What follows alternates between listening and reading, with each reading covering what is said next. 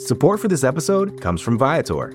Experiences are what people love the most about travel. That's why Viator has over 300,000 bookable experiences, so there's always something for everyone. They offer everything from simple tours to extreme adventures. Plus, Viator's travel experiences have millions of real traveler reviews, so you have the information you need to book the best activities for your trip. Download the Viator app now and use code Viator10 for 10% off your first booking in the app. One app, over 300,000 travel experiences you'll remember. Do more with Viator.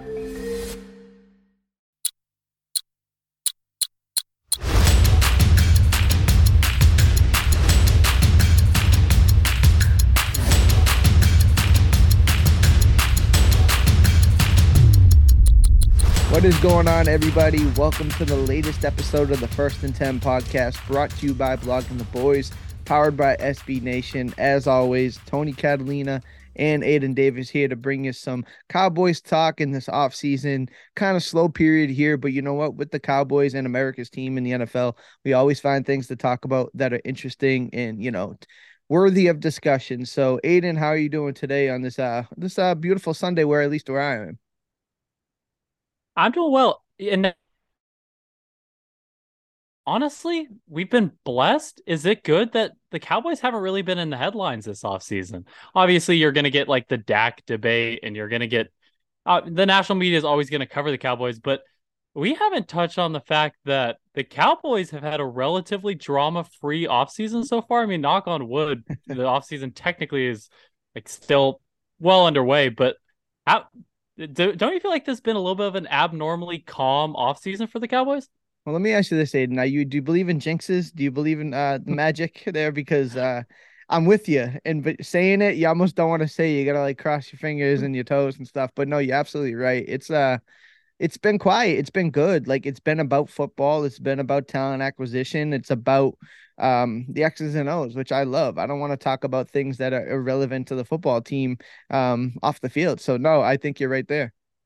Yeah, and I mean like even like when you talk about the drama from last off season, when after the Cowboys lost to the 49ers the first time in the playoff, like it felt like everything around the Cowboys organization was melting down. And we had like there was a similar exit this year, but you add an offensive coordinator, like there's the Cowboys have made changes, but so far it's been relatively calm. I've actually kind of been enjoying it. You know, listen, this is a conversation that we didn't really kind of plan to have, but we can kind of dive into a little bit.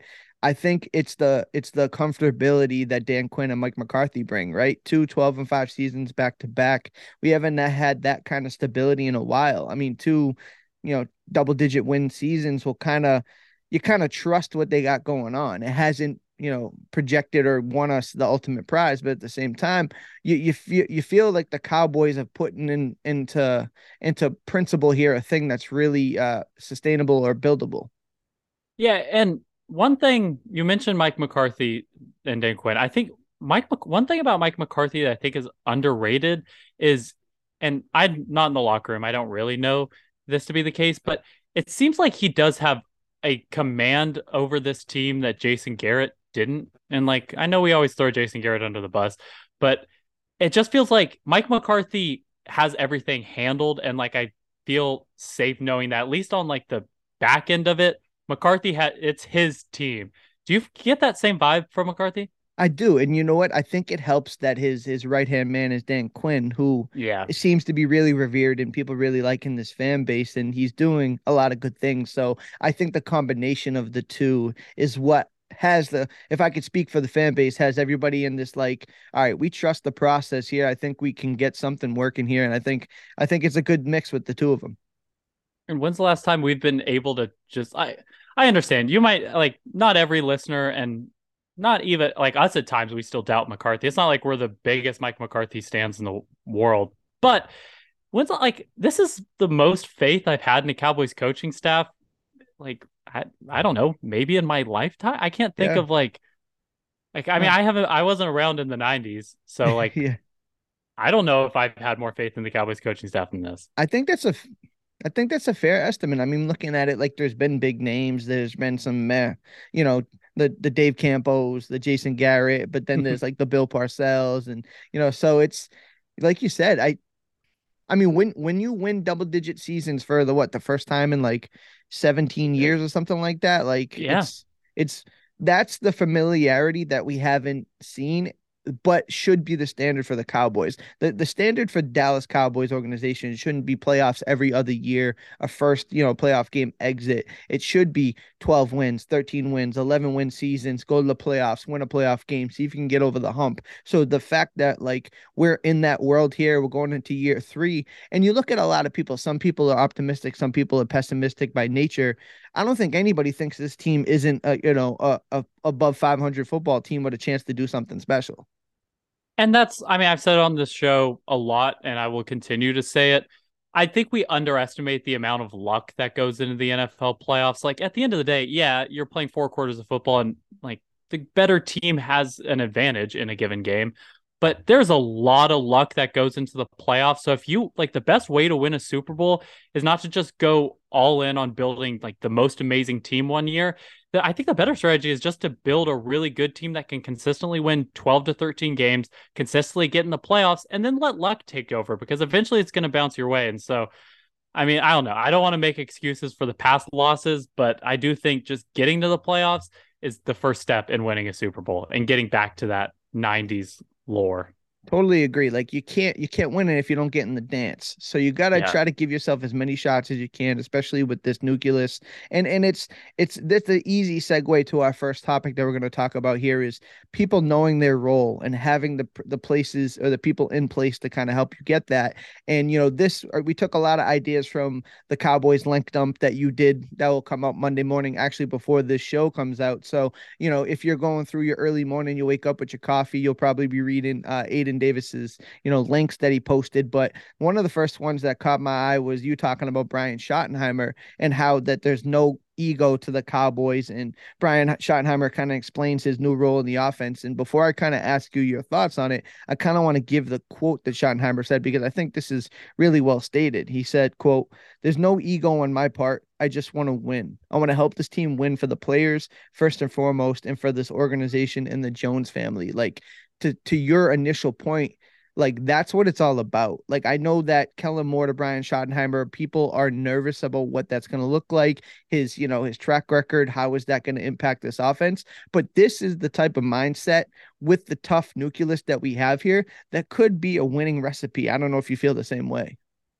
Yeah, I definitely feel the same way as you. I think that the most important part about this quote is like I I'm not gonna come out and be the I'm not the biggest Brian Schottenheimer fan in the world. We can talk about our trust in him later. But I think the point of this quote is that even if you don't trust Brian Schottenheimer, and even if you're complete, if even if you think that this was the worst possible offensive coordinator hire, I still think you should be encouraged by this quote because what this tells me is, yeah, Brian Schottenheimer, he's going to take a serious backseat this season to what McCarthy sees as like it's McCarthy's offense, and I don't. Th- I think Brian Schottenheimer intentionally he didn't say it out as outwardly as this, but he said like this is a position I'm I've never been in before. That position being, yeah, he's just he's he describes himself as a teacher, and I think that's what Brian Schottenheimer is doing.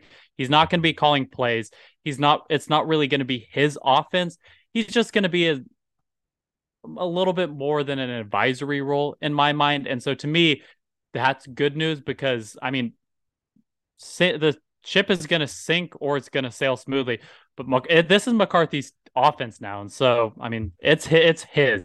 It's not Schottenheimer's. Hundred percent, and I think that a lot of the Brian the Brian Schottenheimer conversation was a little extreme, right? I think when people saw the Kellen Moore to him switch, they assumed that they were going to, you know, pound the rock or change the whole dynamic or the identity of this team. Now, obviously, he's going to have more input and there's going to be some more situations where it's not going to be Kellen Moore esque anymore. It's not his offense. But like you said, and, and to kind of echo that point, this is Mike McCarthy's team. Like his career, I mean, we've said how comfortable we feel with him at the helm, but you know, if you don't progress and you get two three straight years of disappointing playoff appearances like that's when the screws get tightened a little bit there and then you don't really know with this team and this owner what Mike McCarthy's future is going to hold. So, yes, I think Brian Schottenheimer's role is going to be an important one, but it won't be the deciding factor like you said. I think even Brian Schottenheimer himself over, you know, the you know the spring or even in the winter he said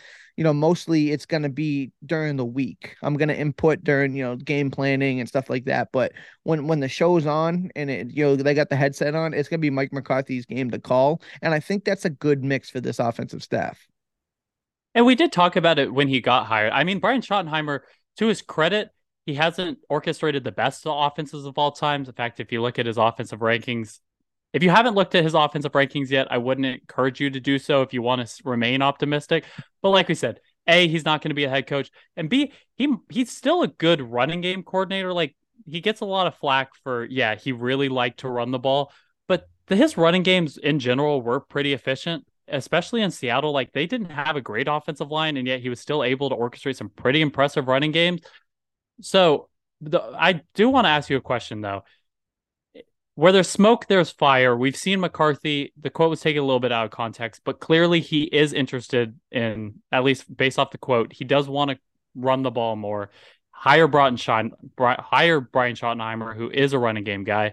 Do you think this Cowboys offense is is it going to be even more run focused than last year? I think there's going to be run elements, right? Because I think Brian Schottenheimer is the yin and the yang to Mike McCarthy because I think Mike McCarthy by nature is more of a pass happy guy. I think his history would tell you he throws the football more, he values the tight end, he's got the West Coast principles. So I think this is almost like let's get somebody in here in this role that can kind of give me a totally different perspective, right? Because I think there is value in having a strong offensive line and a strong running game that you can lean on when you need to.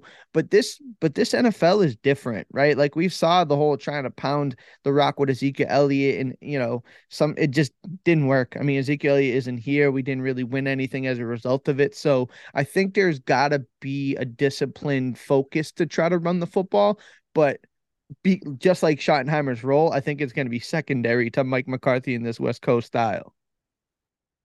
Yeah, I'm just worried because I know that like if the running if it becomes 2016 esque or 2014 esque, where it's literally the running game is 90% of the offense, where you rely on a hyper efficient quarterback at on third down, second and third down to pick up the rest of the offense. Like that's my worry because I don't think our offensive obviously our offensive line is nowhere near what it was in 14 or 16.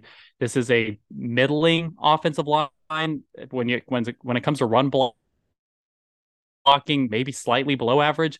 And then pairing the fact like Tony Pollard's good, but he's not the best running back in the NFL. He's not Christian McCaffrey. And so when you're talking about like or Derrick Henry, like he's not going to be the guy that's just going to completely take over games himself.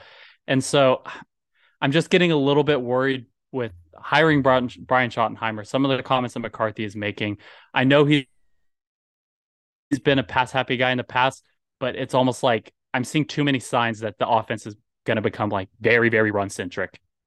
My whole thing is it's you know, you mentioned 2014 with DeMarco Murray. Like DeMarco Murray yeah. is a entirely different style than Tony Pollard, right? Like DeMarco Murray in that game can get the ball 25, 30 times. And that was kind of just what he was uh, you know, tasked to do with. I don't know if Tony Pollard's got that in him. You know, I think that's the difference. And like, yes, you can read through the tea leaves, like you said, this running attack, you know, they tell us like if there's smoke, there's fire, like you said, with the running game. But then I look at the roster and how the running backs are constructed right now who's who's the guy that's gonna tote it? Like, is it gonna be Ronald Jones that gets you know double digit? Hmm. is it you know Malik Davis? You know Deuce Vaughn? Like, how, who is gonna take the blunt of this? And you know the brunt of this. Excuse me. Like Tony Pollard is. He's, I mean, I think he's top 10 running back in my eyes. Like he's a guy that's dynamic, but we've heard him with his own mouth, you know, say like I he can get gassed at the end of games. Like it's it's a different role. So to them, I don't know if they have the horses in the stable to go out and run the ball 40 times a game. Yeah, I completely agree with you. I think that I do think that based off the NFL draft, that was the one encouraging aspect to me was the fact that yeah, you didn't take a running back until the sixth round, and that sixth round running back that you took is clearly not a between the tackles runner who's going to be a three down guy. And so, yeah, if you have like based off that, I was a little bit more encouraged. I just know that if the Cowboys are going to succeed in 2023, if they're going to make it to that Super Bowl, that promised land that we've has been ever alluring, I do think it's going to live. It's going to be the pass passing game paired with the defense taking maybe another step or at least main, staying consistent with what they were last year. I just like whether you trust in Dak or not, if the Cowboys are going to succeed next year, it it is going to be on the arm of Dak and it's going to come down to the passing game. I totally agree. And my whole thing is I actually want to ask a question off of that. Understanding the differences between Brian Schottenheimer and Mike McCarthy and the different contrasts and philosophy, do you think now I'm not saying because Kellen Moore was he was good at what he did, right? He ended up being a scapegoat in a lot of situations for people. Um, like what do you in your eyes, do you think that that Brian Schottenheimer, Mike McCarthy mix is a good mix? Like maybe more so than Kellen Moore and and Mike, because when Kellen Moore is here, Mike was kind of like, "This is your show, right? Like this is you go and you're gonna call the plays and you're gonna do what you got to do." But at the same time, now it's Mike maybe allows a little bit more input Brian Schottenheimer because he gives him a different perspective. I wonder if this is just a good you know mixture remedy between the two of them it's tough to say this is a good mix in my mind just because I think when it comes to the offense, I just want great offensive minds. Like I I think when you're hiring an offensive coordinator, it's just best policy. Just hire somebody young who who can come in and maybe be that like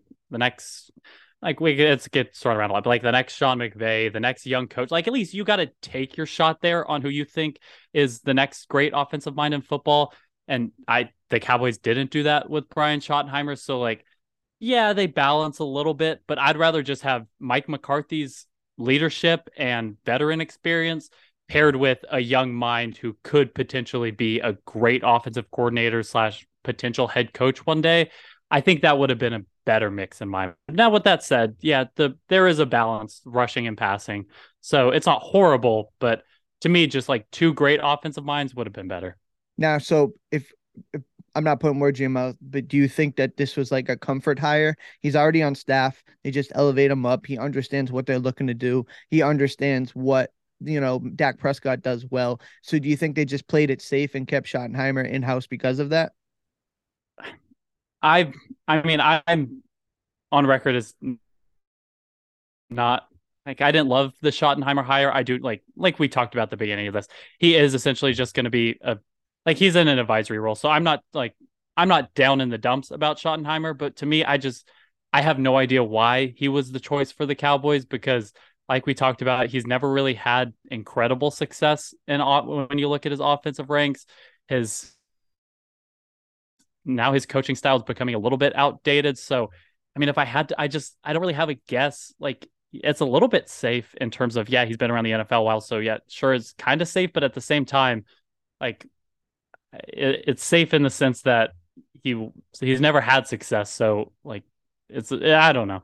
If I was kind of confused by the hire. Well, my thing is, you know, and I hear what you're saying. Like you're ner- you're nervous because of his track record, and you know what? When when the national media gets a hold of it in this season, let's say there's a couple of games where like their offense isn't clicking, it doesn't look great. They'll fire shots at Brian Schottenheimer, but us here who cover the team who are, are big time fans will know and be able to combat that and say, well, no, like make sure that the, the the aim is at Mike McCarthy because, like you said, this he's an offensive coordinator by name only. This is Mike McCarthy calling the plays. This is ultimately on his back. So I I just wonder if Schottenheimer and like if you're worried about him coming in and, and being disruptive to this offense or maybe even not injecting like good quality stuff like you said it's not fresh it's not Sean McVay it's not you know um Shanahan, but at the same time, I think he could help Mike McCarthy. So I, I don't I don't think that he's gonna come in here and make this massive, you know, impact on this offense. I think maybe it's just overstated because of the title. Yeah, and that's I don't want to get it twisted. I I'm not I didn't love the Schottenheimer hire. I don't love the Schottenheimer hire. I'm really negative about the hire itself. But with that said, I do want to reiterate I, I'm not like I'm not too disappointed in it because I know, like you said, it's McCarthy's offense, and so you can only get so. It would be like me getting really disappointed about the wide receiver coach hire, like that. It's it's a position that only has so much effect on the team that I can only get so down in the dumps about it, and so yeah, I'm we're like I'm negative on Schottenheimer, but I'm don't know if I'm negative. I'm not negative about this offense as a whole. Yeah, and so kind of wrap up the segment here. I'll, I'll say this quote that kind of gives me a little bit of peace of mind because I feel like I may be a little bit more optimistic about it than probably some other people are. But for me, he says, "quote Schottenheimer." the system's not broken. It's not broken. They've won a lot of games here. So I think he understands what is there. He doesn't have to come in and reinvent the wheel. He can just be a part of it. Doesn't want to, you know, toy with things too much. Like he's not going to go in there and be like, this is my, you know, verbiage. This is my system. This is how I call it. Like he's going to kind of let the players play, let Mike McCarthy be there and do his thing and just kind of be a cog in the system. So if that's an offensive coordinator that we're worried about is going to make this negative impact, at least I think that's a good attitude to have. I agree. And another positive for Schottenheimer that we haven't really talked like his experience, although it hasn't always been pretty, at least he has experience and he knows how to develop players. It's not like he's coming in and he's having to learn of, oh, how do I mentor a veteran quarterback like Dak Prescott. Well, no, he's worked with quarterbacks like Russell Wilson. He knows how to, you know, he, at this stage in his career, he knows how to coach players at different points along their journey. And so I do think that's that is a positive. Is one thing that you could touch on with the, the fact that the Cowboys went with a veteran uh, offensive coordinator was the fact, yeah, he's going to know how to coach these guys, and clearly he understands his role with the team. So that is a positive. Yeah, and so uh, more po- the less positive, right? We just were on a positive note talking about a new coordinator, um, and with it being the off season and some you know talking points not being so aggressive or so much here, um, our next segment is going to be on a little bit of the downer side, and I'm gonna again go lean to you for your link dump again. It's going to be coming out Monday morning on the Blogging the Boys site here. But I just want to take a look at Fansided, written by Kristen Wong. She wrote three Cowboys candidates to be cut going into the summer. If you hadn't read it, go read that, go check it out. And we're gonna do a little spoiler alert here, but it's already out, so no big deal. Like we're just giving Kristen a shout out. But we're gonna go over the three names she listed, kind of talk about it, discuss how we feel about it. I'm gonna tell you right off the bat, Aidan you know me, and if you're listening to this show, you know how I feel about it. The first one I don't love. You know, I don't love this. So yeah. with number three, she mentions Rico yep. Dowdle is the is a cut candidate, and she said, "quote." Um, now, Dowdle, Dowdle has primarily developed into a special teams gadget into two seasons, playing 67% of his snaps on special teams. A less utility running back piece like Ronald Jones may have a higher chance of getting cut, yet Dowdle's job isn't completely safe either. Um, I'll go last. Tell me what you initially think about the Rico Dowd thing. Do you think he's on the edge here? Do you think he's at risk of not making the 53? And, um, you know, how would you handle his situation? Support for this podcast comes from Smartwater. Life moves pretty fast. Are you drinking water that can keep up? Smartwater Alkaline has everything you need to stay hydrated, no matter where your day takes you. Whether you're pitching a tent or your next big idea, Smartwater Alkaline can help you perform your best. It delivers a pure, crisp taste that makes it the perfect chaser after a big workout. Elevate how you hydrate and pick up a Smart Water alkaline today. To learn more, visit drinksmartwater.com. With threats to our nation waiting around every corner, adaptability is more important than ever. When conditions change without notice, quick strategic thinking is crucial. And with obstacles consistently impending, determination is essential in overcoming them. It's this willingness, decisiveness, and resilience that sets Marines apart. With our fighting spirit, we don't just fight battles we win them. Marines are the constant our nation counts on to fight the unknown. And through adaptable problem solving, we do just that. Learn more at marines.com. I mean, I do think he's at risk of handling or of not making the 53 man roster. I do think it comes down to two things. Number one is how the team feels about Malik Jackson or Malik Davis versus uh, Rico Dowdle. I don't like. We've talked about this. In fact, I think we talked about it a couple weeks ago. You mentioned that the team, you think the team believes in Rico Dowdle more than Malik Jackson. I would agree. I like. I tend to agree with you, but I don't know like for certainty that the team likes or likes Dowdle more than Davis. And so if they like if they like Davis more than Dowdle, that could that brings up some interesting question marks, as well as the fact that they might like if they're only I don't know how many running backs they're going to carry on a given week. I don't know if their plan is to go with three, with like what they've done in the past when they had Ezekiel and the workhorse. Pollard is the secondary guy, and then they always brought a third name along. Or with now that Zeke's off the team, are you planning on trotting out four guys every week? And so to me, that's the two big question marks and the two big ifs. Like if if they see Malik Davis is better than Rico Dowdle and they all only want to carry three running backs, then yeah, he's absolutely at risk of not making the final roster. You know, the thing is for me is what you're saying is uh, it's undisputable. There's obvious situations here, but I'll take it a step further. You could have inserted almost anybody outside of like Tony Pollard on this list, and it would make sense to me because Rico dow Malik Davis, you know, Deuce Vaughn, Hunter Luepke. There's so many, so many positions. There's only so many, right? And there's a few guys vying for the spot. So if Rico beats out Malik Davis, and the reason why I keep bringing that up is because, and not you, it's not you. I'm just saying it to you. Cowboys fans have this recency bias about him. I think a lot of fans do. They they see Malik Davis was the guy who had some tough runs in Tennessee. He made some, you know, some good some good plays over the season, but simply forget that he lost his job flat out to Rico Dowdle when the season started. Rico Dowdle was on the 53 man roster. Malik Davis was not. Malik Davis ended up getting on the 53 due only to Rico Dowdle's injury. So, yes, Malik Davis, you know, made the most of his situation and, you know, the best ability is availability. So, in that sense, Malik Davis did what he had to do. But on a pure apples to apples, both of them healthy, healthy on the field. Rico beat him out for the job. Now, Deuce Vaughn's in the mix. Tony Pollard obviously locked in. Ronald Jones, interesting veteran piece there. So yes, Rico Dowdle is on you know, notice, but so isn't a few of these guys, right? So I think the running back position, more so than it's ever been because Ezekiel isn't here, is is an interesting piece. Do they keep the Hunter Luepke because he's a true fullback who can play a little H back, maybe play tight end little on the line there? So I think it's going to be fun to watch in training camp. So as much as I'm a Rico Dowdle guy, I can't really argue with what Kristen's saying there. Yeah, I mean, I completely agree. Like when you go back to last season, I think a lot of uh, like, yeah, I was in on Dowdle. You were obviously in on Dowdle. We all thought that he was going to be the third running back last year. The one question I have for you is do you think we're downplaying a little bit the impact that Tennessee game? Because if we think back to that late, it was what, late December Tennessee game, early January, late December, one yeah, of the two. It was a Thursday night game in December. Yeah. Yeah. Do you think do you think we're downplaying a little bit about that? Because when you look at that game, Malik Davis was maybe one of the only good parts of that. Like, I can't think of many positives from that, that game outside of Malik Davis. And so, like, I know the team saw that. They saw a running back that, like, we hadn't seen before become like he he was the only positive from that game. You know, I, I see your Tennessee Titans game and I raise you the 49ers playoff game.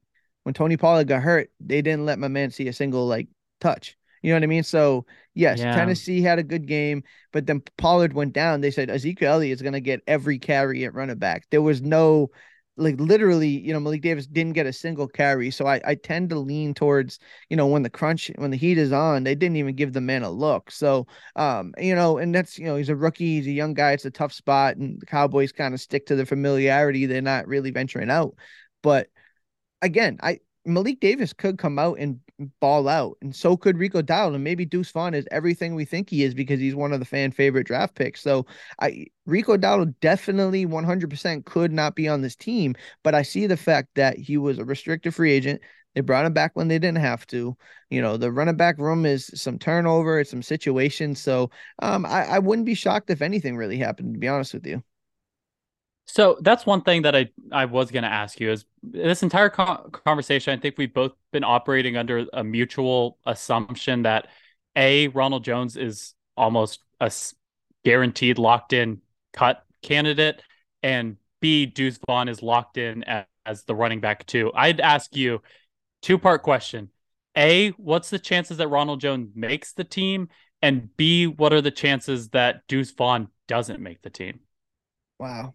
How's like because we do forget Deuce Vaughn is a six round pick. Like there is a possibility he does not make this team. Yes, that's very true, and I think people seem to forget about forget about that. And I'm glad you brought that up because six round picks like that's a good story if they if they come in and they contribute, right? So I understand he's flashy, he's fun, he's you know pint sized running back. People love that. So that he still has some work cut out to him, you know, cut, cut out for him. So I will say when to your question, I think Ronald Jones and Deuce Vaughn are actually going to benefit each other. I think Tony, obviously, Tony Pollard is locked in. If Ronald Jones is solidified number two running back, I think that bodes well for Deuce Vaughn because I think what they're going to do is keep those two have Deuce Vaughn be that change in pace, just different back. And then I think Hunter Luepke becomes that fourth guy. And I think Malik and Rico don't make the team. You know what I mean? So in that yeah. situation, you have two backs that are able to tote it double digits. You have a guy in Deuce Vaughn who could do special teams and he's able to um, you know, kind of do some gadgety type things. And then Hunter Luepke can be that inline tight end, H back, fullback situation. So I think if Ronald Jones doesn't make the team, then Deuce Vaughn's situation's a little different because, you know, I mean, if you're gonna I don't know. I think Deuce Vaughn's gonna make the team. I, to answer your question, I think he's he's not a lock. He's I, I believe in his ability, but it's like again, I could talk in circles, but this running back situation is gonna be fun in, in Oxnard. I mean, yeah, that's one thing that I didn't hadn't really considered until just now. But like, if you walk into the season with the uh, Tony Pollard, Deuce Vaughn, Rico Dowdle, and Malik Davis. That might be the shortest running back room in NFL his like we don't have any size there. The only size, like you mentioned, has been Hunter Luepke, but he's not I mean, he's not gonna get meaningful touches at all. Like he's gonna play that H back fullback role. And so you you need somebody who's going to pick up like one to two yards when you need it most. I think we've seen Tony Pollard. That's definitely not his strength. And like he can pick up one to two yards, but it's also going to be a one to two yards where he's has to juke and get to the outside. When like Ronald Jones might like he might be not a, he's obviously not locked to make the roster, but he has a significantly better chance given the fact that he is the biggest running back on this roster, and it's not particularly close. And on and to add to that, like Ronald Jones is that veteran presence. Like between Malik, Rico, and Deuce, there's like not many carries there. You know what I mean? So eh, I couldn't, I can't really now like flesh it out.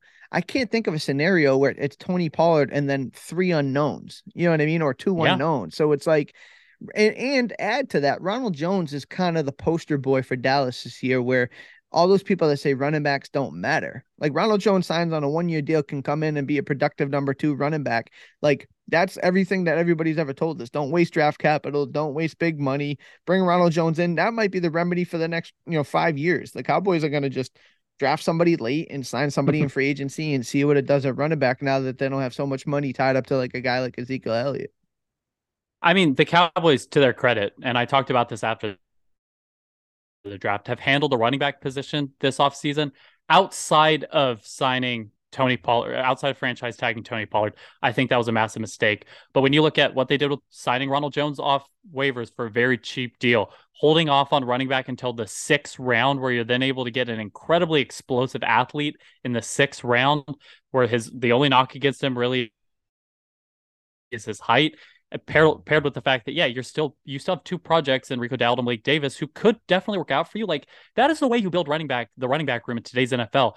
If you didn't like if if Dallas didn't franchise tag Tony Pollard and they were just able to sign him back on like a seven to eight million dollar deal, like I would I would be singing Jerry's praises right now because that is an amazing turnaround from paying Ezekiel eight twenty million a year. Can you imagine though, like base playing devil's advocate for what you just said? Can you imagine if going into training camp, Ronald Jones was our running back number one? Like I know that Cowboys fans would not be like in love with that. I know that we don't love spending ten million dollars on Tony Pollard, but if our running back room was Ronald Jones, Malik Davis, you know, Rico Dowdle, and Deuce Vaughn, like I know the people around here would be panicking. Yeah, I would assume that if we hadn't re-signed Tony Pollard, we would have gone off after a name like Miles Sanders in free agency or somebody like that. Like it wouldn't have been Ronald Jones at that point. It probably would have been a little bit bigger name. Sure. So yeah, so we we just allocated a ton of time to running back three, maybe running back four. But I love that. You know, give me all the Cowboys deep in depth 53 man uh, roster talk. So in the same vein, we're going to go to cut candidate number two from Kristen Wong again from Fansided. Go check out her article here.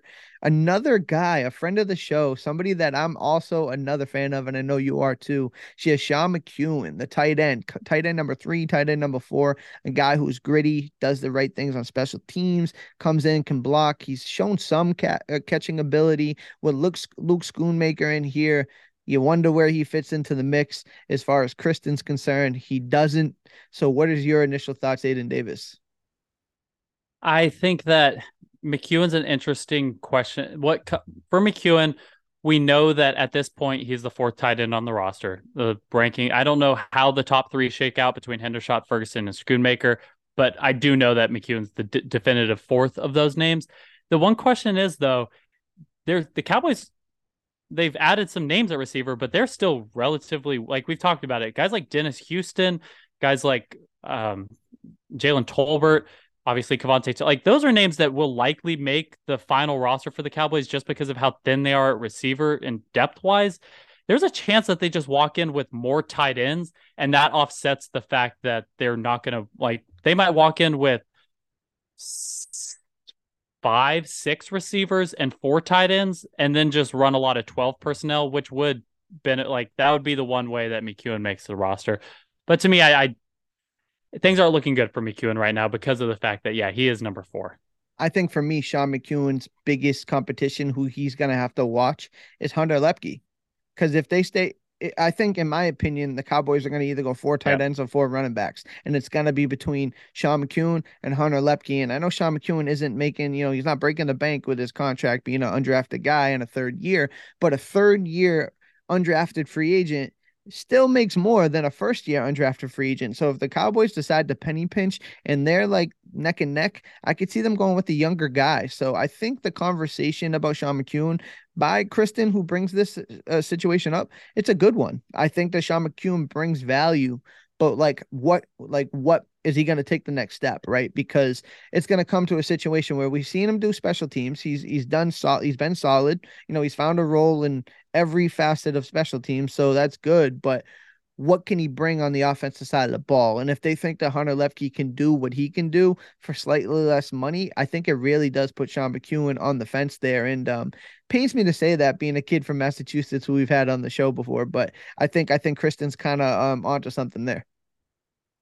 Yeah, I I am rooting for Sean McKeon. Obviously, he's a friend of the show. We love him. But do you almost think that if it is between McKeon and Luepke that things are looking even worse for Sean in that situation because of the fact that Luepke is going to provide a little bit more versatility and like like we just mentioned, the Cowboys don't have a big like a big bodied running back. And so if you need one to two yards, it might just be a fullback dive to Luepke at this point, which is one thing that Sean McKeon to my knowledge, can't do. So, do you almost think that like if the competition is Luepke and McKeon, it's not good for Sean? It's not good for Sean because Sean was the one who would line up as like a tight end in some instances. You know, I mean, excuse me, yeah. as a fullback in some instances. So, yeah, I think. yeah, it's it's a tough spot. So I think Sean McKeon has a big training camp ahead of him. I think he has to you know, hope for the best and, you know, see what Hunter can do. Maybe make some missteps as a rookie. That's what Sean's looking for, right? I think, you know, let's be, let's shoot it straight. Everyone's a friend to everybody. And, you know, you want your teammates to do great, but these dudes are fighting for jobs. So if Sean McKeon can go out there and, and impress and Hunter can't do it, I, I think that Sean's not going to be upset with that. He would probably never say that, but that's probably the truth of the matter. Um, but yeah, he, he lines up in the fullback. He does the special teams. You get a younger, rookie guy who can carry the ball better, who can probably, if he can catch similarly, um, yeah, I think Sean McKeon is in, in danger of possibly losing his job here. And I mean, you can also throw in the fact that now, like McKeon, he's never been the receiving tight end on the roster. He's always his specialty's always been blocking. Now you add Schoonmaker, who has receiving abilities. Ferguson and Hendershot obviously prove that they're pretty good receiving tight ends. And so, like, yeah, McKeon's not. He's not gonna. He's not gonna add to that like r- group of like. He's never gonna be the the target like the target leader of this tight end core. Which like he doesn't really have a specialty. If not, if Luepke's now coming in and he's gonna provide some versatility and blocking too. Fair enough. And yeah, that's, I mean, it's a good point. Like you said, the, these matchups, and that's the stuff that I really enjoy training camp. Obviously, we know the stars, we want the stars to be healthy and, you know, to play well in training camp and see some good highlights. But I've always had a sweet, you know, soft spot for the, the back end guys who are fighting for jobs, like having a brother that went through that situation and, and, you know, agonizing over every rep and every you know pass set or whatever the case may be I, I, really have appreciation for that so i root big time for these back end guys and um, somebody that shouldn't be a back end is going to be our third candidate here but he finds himself in a back end candidate got leapfrogged by a rookie last year in the linebacker room, and we're talking about Jabril Cox. So Kristen brings up a third guy, another interesting conversation in Jabril Cox. I don't know how you feel about it, Aidan Davis, but I could see it, but I would definitely be disappointed if Jabril Cox ends up being a cut candidate after all this and you know all this hope that people had with him. Yeah, I think that this is the most unlikely name to be to be cut, at least from the ones we've talked about. But I do think there is an argument with the Cowboys drafting Overshown, who is obviously a hyper athletic tight end, who is going to provide like that same special teams sideline to sideline flexibility that Jabril Cox was offering paired with the fact that Devin Harper looked solid on special teams as well. And so, like, if Jabril Cox wants to make this roster, he can no longer be the special teams linebacker. He's going to have to prove that, yes, I can play off ball linebacker. I have the speed that the Cowboys drafted me for. And I'm going to, like, he, he has to return to what the Cowboys ex- um, not expected of him, but at least, like, at least close. Like, he's going to have to pr- pr- prove his value, which is something he hasn't done yet. And so I I'm, I see the path to him being cut. I do think this is the most unlikely candidate. But then again, I mean, Overshown, Devin Harper, obviously you have the big names in the linebacker core. I there's a pathway. Yeah, and and that's it would be super disappointing, like I alluded to, because there is a pathway. Like you said, linebacker is a spot that's probably the most question marks on this defense. The cornerback feels good, safety feels good, defensive line feels good. Like linebacker, there can be jobs won, right? There's young guys, there's young athletic talent, you know, Overshown Devin Harper, like you mentioned, there's going to be jobs. Damone Clark stepping in. I think that the first real red flag for Joe Burrow Cox, and I'm not you know, breaking any news here is when Damone Clark just left him. You know what I mean? Like, hey, this guy went from a spinal fusion surgery, wasn't supposed to play, very, you know, risky uh, of a very slim chance of him playing. All of a sudden, he's the starter. And his first game ever was in a regular season game with no, uh, you know, training camp reps. And so I think that is a head scratcher for Jabril Cox, and I could see this happening. But I ask you this, Aidan: is is that a good thing? Because uh, you know Jabril Cox hasn't been a world beater. He you know he's obviously on this conversation list for for a reason. But would that, in your mind, be a bad thing for the depth of this linebacking core because he has a special teams role. He has some talent. I just, I mean, that, that might not be or bode well for this linebacker room as a whole. I mean, we've talked about, especially at the beginning of the offseason, I think both of us were slightly worried about the linebacking core. I mean, especially when like after they had re-signed Vander Esch for a little bit, it was like Leighton Vander Esch. I mean, um, granted, they haven't done a lot to address the linebacker core this year, but if Jabril Cox is cut, that means that they've seen enough out of Overshown.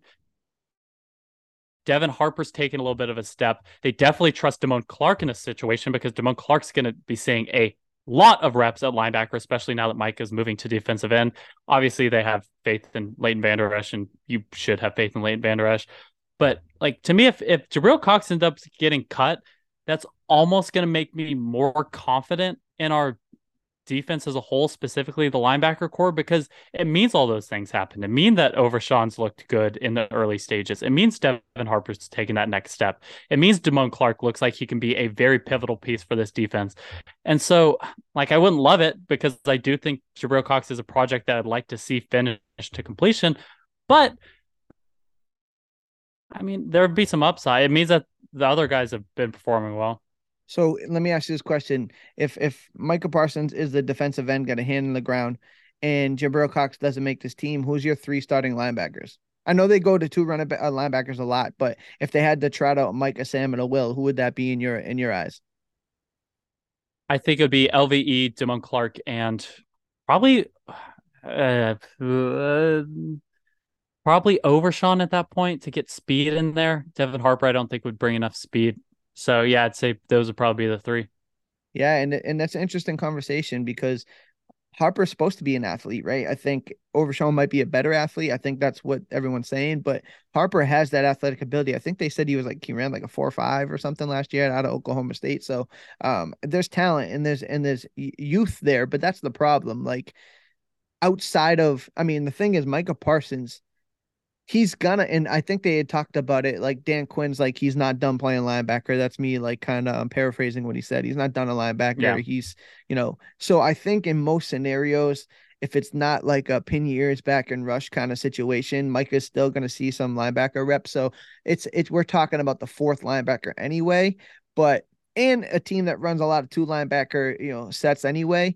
Um, it'll be interesting to see, and especially with the safeties because they got Donovan Wilson down and J- Jayron Kearse down in some instances. So, um, I, I think it's an interesting conversation, but the way that the Cowboys defense is set up, it probably won't be as big as a glaring need as it probably could be for another team. But again, if Jabril Cox who a lot of people had a hope for, including myself, is one of these cut guys, I think it would be a tough situation.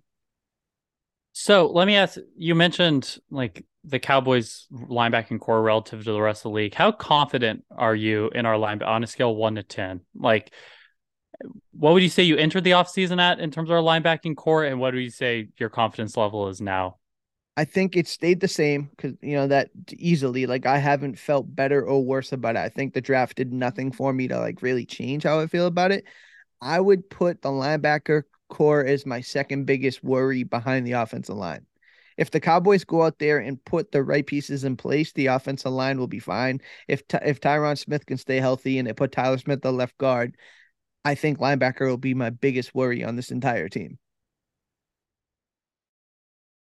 See, I disagree with you. I think maybe it's the fact that I like linebackers not as playing as dominant role in today's NFL as it used to, but I'd put like receiver depth ahead of that. I'd put cornerback depth ahead of that. Like if we're talking about an injury to like Trevon or CD, then you're going to get a guy step up that I really don't trust in at either of those positions. Unlike linebacker, we're like, yeah, LV if LV gets hurt, which is a very realistic possibility, I do have faith in like a Devin Harper or De- DeMarvion Overshown to get increased reps. So I, I think I'm almost at I, I think I'm more confident in linebacking core than you are. Well, think about cornerback, right? Like I, have said that Jourdan Lewis is a cut candidate, and that's probably somebody I might have put on this list myself.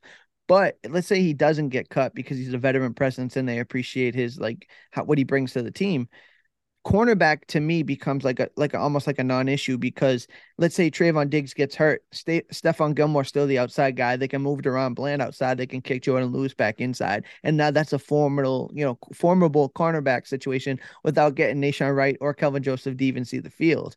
If linebacker goes down, if Leighton Vander Esch goes down, your starting linebackers are Damone Clark and Devin Harper or Overshown, Like, like you know what I mean? Like it's it's I, linebacker the, the drop off to me and i understand that linebacker is run is like running back where it's not as big of a premium position you don't have to worry about the talent as much but if you're looking at it on paper you don't love that situation in my opinion so i'm maybe i'm a little bit lower on j lou than you are like well i, I to me I like if I, you told me I want to do that, cut but like if he's the fourth yeah. cornerback on the field over Nahshon Wright and like so do you think that Jourdan Lewis so Jourdan Lewis in your mind isn't even a fourth cornerback on this team?